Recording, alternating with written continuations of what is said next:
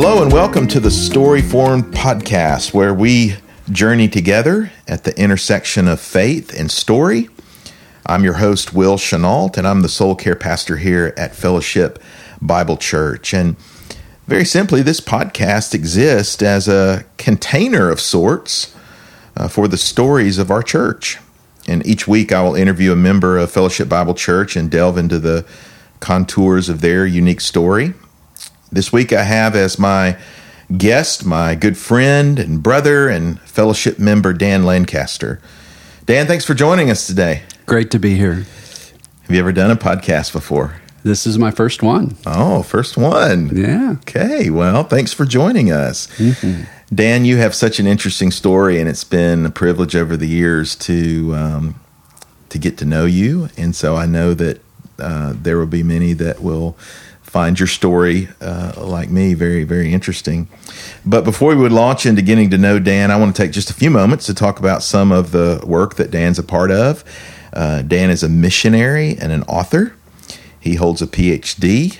He's planted two churches in America and trained over 5,000 people in Southeast Asia as, as a uh, strategy coordinator with the International Mission Board. He has served as assistant vice president for uh, university ministries at Union University here in Jackson. And he currently serves as a missionary uh, worldwide through Cornerstone International. Dan has four grown children and still one grandson. Is that right? One grandson. One grandson. Dan, that is a stellar resume. You've had a lot of experience. Only by God's grace, Will. Only by God's grace. Yeah. Well, I look forward to hearing a little bit more about your story that's related to a little bit of the experience that we talked about. So, you're a missionary. Mm-hmm.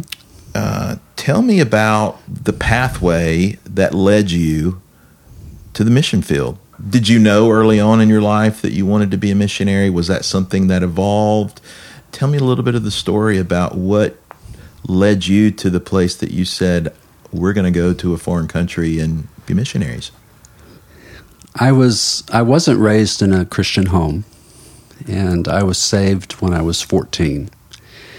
And God called me into the ministry when I was 15. And part of the experience of being called into the ministry is we had gone on a mission trip. This was in Texas, and we had gone down to the border uh, for a week long mission trip. And when I came back from that mission trip, I sensed the Lord calling me into the ministry. And I was just a teenager. I didn't really understand. I remember the when he called me, I said, "Lord, I'm too shy to talk in front of a group. I think you have the wrong person." And uh, he said, "Well, I'll take care of that," which uh, he did. But uh, so that was kind of the start I, I look back now and I realize the Lord was calling me to missions then, but not having grown up in a Christian home, not having much of a context of what was going on.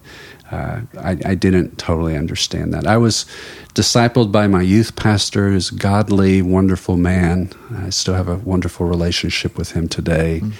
And um, so, and became a leader in the youth group, and we went on mission trips every year. Those were always my favorite thing to do. Uh, I was offered a piano scholarship to go to the University of Texas for a summer my junior year, and I declined it just so I could go on the mission trip. Mm. So it was something that was really, really important to me. Um, and then I went to Baylor University there in Waco, Texas. And my freshman year is when the Lord really called me into um, he, he gave me a vision of, of missions that has never ceased. Mm. And so I thought, uh, because I had met Holly, my wife, uh, my wife to be by that time, and she also felt called to missions. And so, you know, we kind of thought we were going to get married. We were going to go with the International Mission Board as a young couple. We were going to go overseas, you know, and we were going to start the whole process. And it just never happened. We would meet with them, they would interview us, they would be excited about us, and and then for a variety of reasons. Maybe we had just started a position at a church and they wanted us to be there two years. Okay. Uh, or one of the churches we were at, I was the youth pastor, but it, it kind of went through a split because of the pastor, but I couldn't use them as. So it was just like that over and over again. I remember one time. Holly and I said, okay, now's the time. And of course, then we started having kids and uh, and we were getting concerned because the kids were starting getting older and all of this kind of thing. So, um, but the Lord just so what what we felt like the Lord was saying is, you don't need to be a missionary overseas. You can be a missionary here, mm. and so that's why we became church planters. Okay. And both churches were there to to reach lost people, to reach the people who weren't being reached at all and we felt like we were missionaries. I, I, remember when we drove into Lewisville, Texas, which was our second church plant. When we went into the city limits, we saw the city limits si- uh, sign. Holly and I both looked at each other and said, "Okay, we're in our mission field." Mm, mm-hmm. And so we had that sense, and I, I think that's a very tr- true thing. By the way, I don't think missions is only something that happens overseas. Mm-hmm. I think we were missionaries before we went to Burma. Sure, sure. What did what did the missionary um, outlook or the, the, the missionary philosophy or that work look like in Texas? Well, I think that the heart of an apostolic called person mm-hmm. is to not build on the foundation of another. Okay. Yeah. And so we were always the most concerned about all of the people who were not reached. Right. And this, I hope it doesn't sound mean, but we weren't too excited when Christians came to our church. No, I understand that. You know, right. when we were the most excited when non Christians did. Hmm. And uh, so that's, I think, kind of what it looks like in a way. Hmm. We, of course, we had Christians and we had a team and we had believers that surrounded us and prayed with us and prayed for us and could not have done any of it without them. But they had that same heartbeat. Right. The most exciting thing was not that like a disgruntled Christian had come, or even somebody who had moved from out of town into the town had come and they wanted to come to our church. The most exciting thing was when it was a lost person. Yes. And probably most people would assume, well, Texas is a very conservative uh, state, uh, probably tons of churches all over, but there is a lostness absolutely within uh, the the Bible Belt. Oh yeah. yeah, yeah. I mean, our experience in both the churches that we started was there were more lost people than you could shake a stick at. Yes you know, it everyone kind of had this idea that because it was the Bible Belt that there everyone knew about God, but we had so many people who who came who had never opened a Bible. Wow. Had only come to church at weddings and funerals, maybe. Um, didn't have any idea. In fact, uh, to the point where I would, we had a, a Bible that we would give everybody, and I told people what page number to turn they to. They didn't know the books. They didn't know the books. They didn't know any of that. But that's exciting. How would you build bridges to those lost individuals? Well, it, it's relationships. Right. It's being healthy, mm-hmm. as you know, as much as we can. Right. um, being a Con- missionary where God has placed you. Yeah, and, uh, just connecting with them, mm-hmm. just um, praying for them. One thing that I've discovered throughout my ministry is I think one of the most powerful things in ministry is prayer. Mm-hmm. And so I, I loved to talk to lost people lost people and then you know toward the middle or the end of the conversation say well you know i just love to pray for people how can I pray for you and your family? And actually write down what they said and then pray for them and then get back with them later. You know, we did that on the mission field And uh, it was amazing some of the testimonies that would come out of God. God answered your prayer. Tell me more about this God. Wow. And, and I would suspect most people were probably pretty open to saying, "Sure, pray for me." I have, I haven't ever had somebody tell me no. No. I have never had somebody tell me no. Now I'm, I'm sure there are probably people out there, and I may have somebody tomorrow. Yes. but I, I think most people, even if they don't believe in God, they have the attitude, well, nothing else is working for me. Yes. Maybe maybe there is something to this, and if there is, I'll try it, kind of thing. Right. Yeah, and, and so it's really the heartbeat of relationships, people, intentionality. Right. Um, I, I want to get to know these people and invest in them. They're not projects; they're people, and so we're going to engage them in that way. We're going to love them, and we're going to pray for them. It doesn't sound like a real complicated thing, but that that's a those are powerful means that God uses to uh, open up doors for evangelism. It is, yeah. And I think, from my perspective, I think the biggest mistake a lot of us make is uh, we we expect people to become like us, uh, but Jesus became like people, Yes.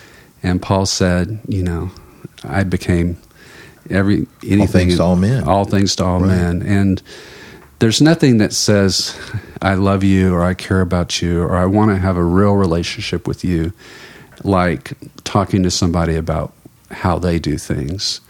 And sometimes deciding, you know what, the way they do it's kind of better the way I do Yes. it. Uh, you know, and so I we experienced that so much in Southeast Asia culture. Yes. there was a lot of good things going on there, and we kind of adapted those for our family. Even Tell us a little bit about the transition. So you're, you're a church planter. You're feel called to be um, a missionary. Uh, God gave you a mission field in Texas. You saw fruit from that, from relational evangelism. Um, but then at some point there was a, a move to Burma. How, how? What was the the journey there? Well, in the second church that we started, I contracted a disease called ankylosing spondylitis, which is in the rheumatoid arthritis family, and it's uh, arthritis, rheumatoid arthritis of the spine, the hip joints, and the rib cage. And so, about six months after we had started that church, I, uh, for a lot of men who get this disease, it spikes at about 35 years old, which is what I was. And it spiked for me. I had known for a while there was something not quite right, but doctors had never really been able to pinpoint it. But then, actually, it took them a year and a half to pinpoint it even then. But um, so here we were starting this second church. It was actually the sponsor church was my home church, and the sponsor pastor was the pastor who had led me to the Lord. So I was feeling quite a bit of. Uh, I deal with performance issues, so I was dealing with the stress of all of that, and I'm sure that didn't help anything. But uh, but yeah, it was it was bad, and so it, it was so bad that I could only work about an hour and a half a day. Wow. But what happened because of that in that second church is I would meet with key leaders at lunch. That was my hour and a half lunch. Much. And I would basically, you know, we would talk, we would pray together, and then I would write things on a napkin and they would go off and do it. And um, that's actually what missionaries do. that's what missionaries do all day long. And I had no idea I was being trained to do that. But then I also had to learn how to multiply and work through other people. Again, another very much a missionary thing. And that church was was a strong, uh, growing, vibrant church. Some amazing people in that church. Um, and I, I just to this day have such fond memories of that time. Even though for me, I was in so much pain and on so much medication and so sick. And Holly was afraid I was dying. And I was actually afraid I was dying. And so, um, in the midst of that, they finally kind of decided what I had. I had AS, and they put me on uh, medicine that changed our night into day. Uh-huh. It was uh-huh. one of the biotic medicines, kind of like Humira is now. Okay. And it changed our night into today. I, I was still weak. I still had to be careful, but I wasn't dealing with the amount of fatigue and the pain that I had in the past. Okay. So when all of that kind of went down, I was still going to mission conferences. I was still speaking at different places. And I would just spend half of the time just weeping, thinking, God, there's no way I can go to the mission field now. Hmm. There's no way I can go overseas. And we had always felt called to do that. When we found the medicine, I guess, long story short, recontacted the International Mission Board. They said, "Well, we can get you that medicine overseas. If you'd like to go, uh, we can send you." You know, and we went through the process, and and and we were sent to Burma. Mm. Did you have a choice in where you were sent? Or did they say, we're going to send you? I had gone with a good friend of mine. I had gone on a vision trip with 50 other pastors from all over America okay. to Southeast Asia. Okay. And we landed in Bangkok, Thailand. And as soon as I got off the plane, God said, You're home. Hmm. What did you see? What, what struck you? I I was still in the plane terminal. I nothing. Right, right. right. You just but I just God's clearly heard him say, "This is your home. This is where I want you. Where I want you." Mm. So we were there for two weeks. My friend, who had been a missionary in China, really wanted Holly and I to go to China. Okay. So we left the rest of the group after two weeks when they went home, and we went into China for a, uh, and met, you know, a lot of different uh, M's there we call them M's because you can't use that word. Ah. In Southeast uh, Asia. Yeah. Actually, you can't use it in Burma or in China. Oh, interesting. They're very similar. Yeah. So I met a lot of M's and um, came back, and I, I had called Holly on the phone that night after I stepped off the plane, and I said, "You'll never." You'll never believe what the Lord told me when I stepped off the plane. She said, I already know. Ah. So that was a neat confirmation as well. He was working through her. He was working through her. through her. So the way we ended up in Burma then is got in contact with the area director for Southeast Asia. I said, Steve, uh, give me 10 unreached people groups where no one's working because we don't want to build on anyone else's foundation. Mm. And uh, we'll pray over those 10. And and so that's what he did. He sent us kind of a dossier on 10 different people groups throughout Southeast Asia. We looked through those, and it was kind of funny because I had all of them laid out on the kitchen table. And so Holly's going through for the first time reading them, and she says, Well, I don't know which one of these it is, but I know for sure it's not this one in Burma. Mm. That was the only one in Burma. Mm-hmm. And I was I was like I remember praying that night, Lord, if you want us to go to Burma, because I think that's what you told me, I'm not going to touch this with a 10 foot pole. Mm-hmm, mm-hmm. You're going to have to tell my wife. Mm-hmm. So, about, oh, I guess a week and a half or two weeks later, you know, we've been praying, we've been talking through them. And she said, I've got to admit, I think the Lord may be saying we're supposed to go to Burma. Mm. And so we talked about that. So that's how we ended up there.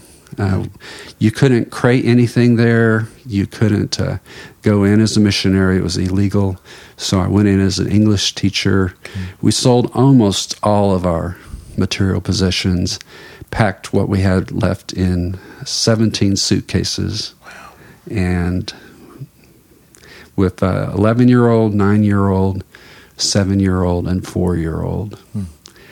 Uh, left hmm. for, it's called Myanmar now, but it used to be called Burma. Yeah. What was the culture like? What did you see when you first got there? What, the, what was the overwhelming need? Well, it's Buddhist. It's a third world country now. Uh, 50 years ago, it was the most, it was the richest Southeast Asian country. Mm but with political corruption and lots of lots of problems, uh, now it's one of the worst Their medical system is broke down. Their education system is broken down. E- Everything's just broken down, uh, and everyone. Uh, it's it, in some ways much like China. You're afraid that your neighbors are going to re- report on you, and um, I met a man who had been thrown in jail just because he was a Christian and tortured for 12 years. and he had lost his mind. It was just such a dear, sweet time with him because here was this brother who he had lost his mind pretty much, but the fact that he was talking to a missionary was really important to him. And I just held his hand and we just shared and talked the best we could, mm. You know. But that was not an unusual thing. Mm-hmm. And we weren't ever really concerned about ourselves, but we were really concerned about the Burmese people that were helping and working with us. And you were in an area that was fairly poverty stricken. Well, the whole country is really. Mm-hmm. Yeah. Uh, whenever you get out of the big cities, it was like uh, not quite, but almost like some of those World War II concentration camp things that you see. People are just so skinny, mm. uh, so gaunt, and the the price of rice could just vary like five cents, and people would start dying because they couldn't afford to to buy any more rice, and they were already so you know so gaunt, and wow. it was a lot of persecution. I was followed by the police, uh, secret police, all the time. Um, we were always concerned about getting on the blacklist. They made us leave every 10 weeks with our whole family and had to be gone for a week and then come back in. Uh, so every 10 weeks, we had to pack up the house and get it ready in case we didn't ever get to come back. And uh, electricity, 12 hours a day. You just didn't know which 12 hours it was going to be. Mm and of course could only drink bottled water and uh, some really uh, some of our uh, uh there's some of the biggest um, uh, how should I say? There I had some men who were working with me who I was discipling who are dear dear friends to this day. And uh, after a mission trip when a church came in and and and wasn't very culturally sensitive these guys were taken in and interrogated and beat for three hours at the local police station. Wow. wow. And just dear, dear friends. Right.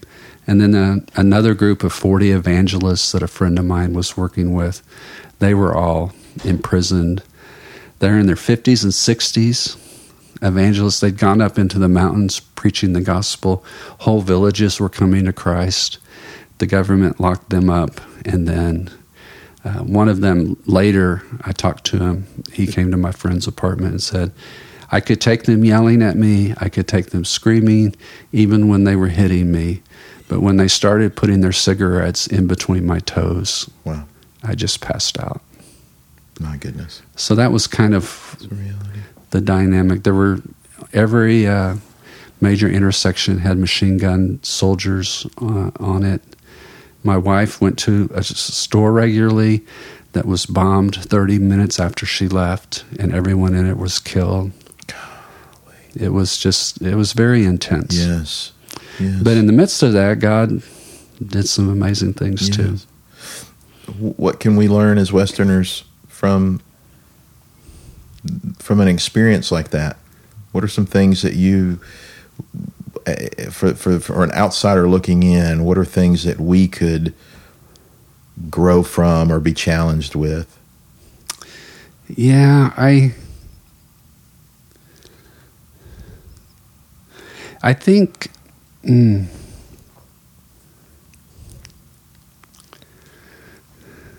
there of course there are a lot of different kinds of missionaries. Mm. But you can kind of break them up into three or four groups. One group was we're coming from America. We know the best way to do everything. Listen to us. Mm-hmm.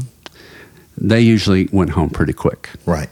Because that, that doesn't really work. mm There was another group uh, who came to America and, it came, and, and they would be like, we know best, we know well, but and we're going to listen to you, and we're going to try to find a way we can blend what we have and what you do, and and and do that. And uh, and they they could stay a pretty long time, but. Uh, whatever church or group or whatever they were working with, it was always pretty stunted. It didn't uh, Didn't thrive. didn't thrive. I had a missionary who tried to grow Texas tomatoes in Thailand. Oh, Never could make it work because Texas a tomatoes don't, Right. That's they a- don't that's a grow in- picture. That is a picture. He he finally uh, he took all the soil out of the bed and boiled it all to kill everything in it. Put the soil back in, and of course, without any organisms, I mean, nothing grew that year. But but that's that can be a, a parable, you know. Um, so the the missionaries that the Lord seemed to to bless and had the the most impact on the culture were those who said, um, "Our way is not the best way. right. God's way is," and we don't know what God's way for you is because you have a different culture than ours. So we're just going to be learners. Mm, We're so going to ask lots of questions, and as best we can, we just want to be here to help you see the kingdom of God come to your culture in a way that Yes. is you. Yes. Missions is filled with the, first category Yeah, it is. uh, of is. of Westerners coming and saying we know best, or Westerners coming with the S on their chest, right. gonna gonna fix it. And there's a lot that we can learn for cross cultural ministry, even here in the U.S. of Uh-huh. That posture of we're learning um, and we're going to take the um, the posture of humility. Yeah. So, and I think there's fruitfulness. It seems to be there's fruitfulness to that. Well, yeah, I remember Holly and I had a, a few observations when we were on the plane Hmm. heading back. Mm-hmm. We were on the mission field for 12 years, and we were looking at each other and said, Well, what did we learn Uh-huh. over 12 years? You know? And one of the things that we talked about was what I just talked about that being a learner, being humble, and being kind of a conduit of the grace of God for people is a beautiful thing. Uh, I, s- I talked this morning for an hour and a half to our house church network leader over in Myanmar. I do every week. I met him 17 years ago. We're dear, deep friends, and uh, and and and we've long lost the time of him, me being the conduit of grace, like only to him. Right. It's it's such a two way It's a thing. now. mutuality now. It's a is the- mutuality now, which is really the best. and that's where real. I, I think that's what the Lord wants. That's where His kingdom really happens. The second thing that we discussed was, I think the Lord was a whole lot more concerned about developing his the image of His Son in us than anything we ever did. Mm. Gosh, that's so important. Yeah, and it's so so true. Yes. Yeah. You know, he he was he sent us over there to work on us, Right. Not for us to work on other Oh, people. yes. If if only we could learn that lesson, I know. it would I know. free us I know. to actually rest and relax with um, when life doesn't work out the way we expect, Right. or dreams are shattered. Right. To know God's greater agenda is exactly what you said. I'm going to form you to the image of my Son, and that's his. That's his most important work. And that's the best place to right. be anyway. Right. right. Yeah.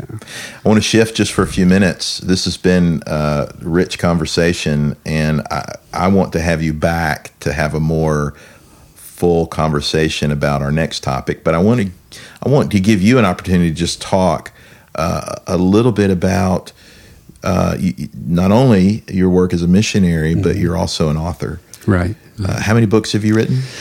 14. 14 books. One of your more recent books is a book on shame. What's the title? It's called Shame is a Liar. Shame it's is a the Liar. second in a series. I call it my Liar series. Okay. Uh, this series is going to have the first one was Fear is a Liar.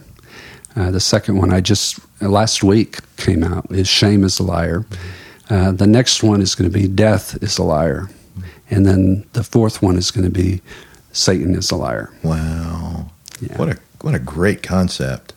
Yeah, it's been fun. To, well, kind of fun to write those books, Right. Because my books are very personal and uh, soul searching, and they don't. I, I I think some of the things that I hear from people in the reviews is they appreciate there's no fluff, but that they're honest, but they're also helpful. Uh, but those kind of things don't come out of just kind of walking down the street. Exactly. You know, Exactly. those come those come out of real life experiences. So why the book on shame? Um, That's all right. We're laid back here. We can we can use a straw and drink. I can get a drink. It's all good. Yeah. Um, well, the fear book came about because uh, I lost Holly to ovarian cancer uh, four and a half years ago. And part of my journey, my grieving process, is I realized that a lot of my, a lot of the fear in our family had been delegated to her.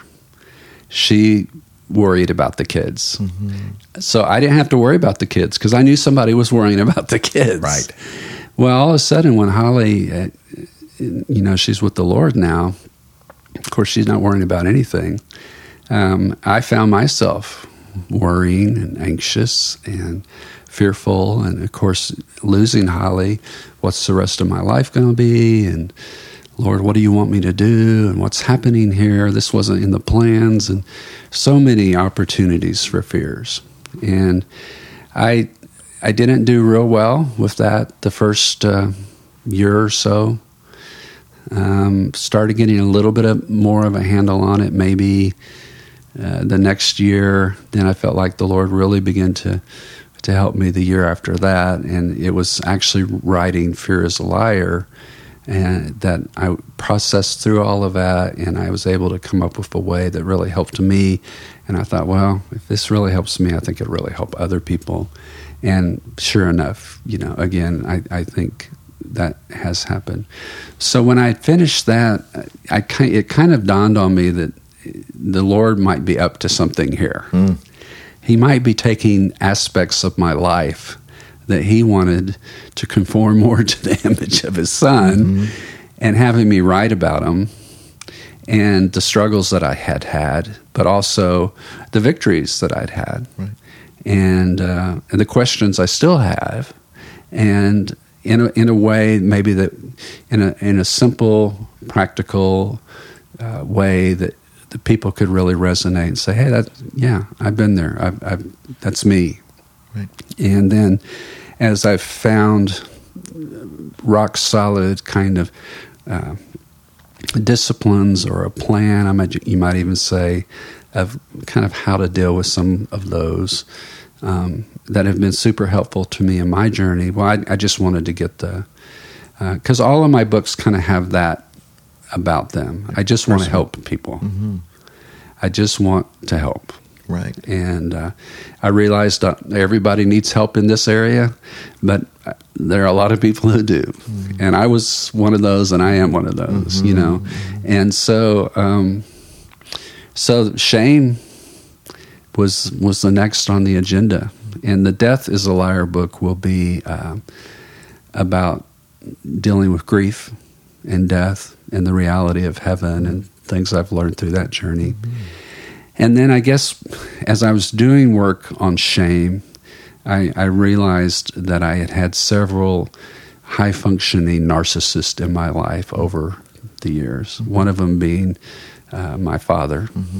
And uh, and once I started, I got my mind around that. I started having some real victory in that area, eh, which had always been very confusing, and I'd always blame myself and all of these things that people who deal with narcissists deal with.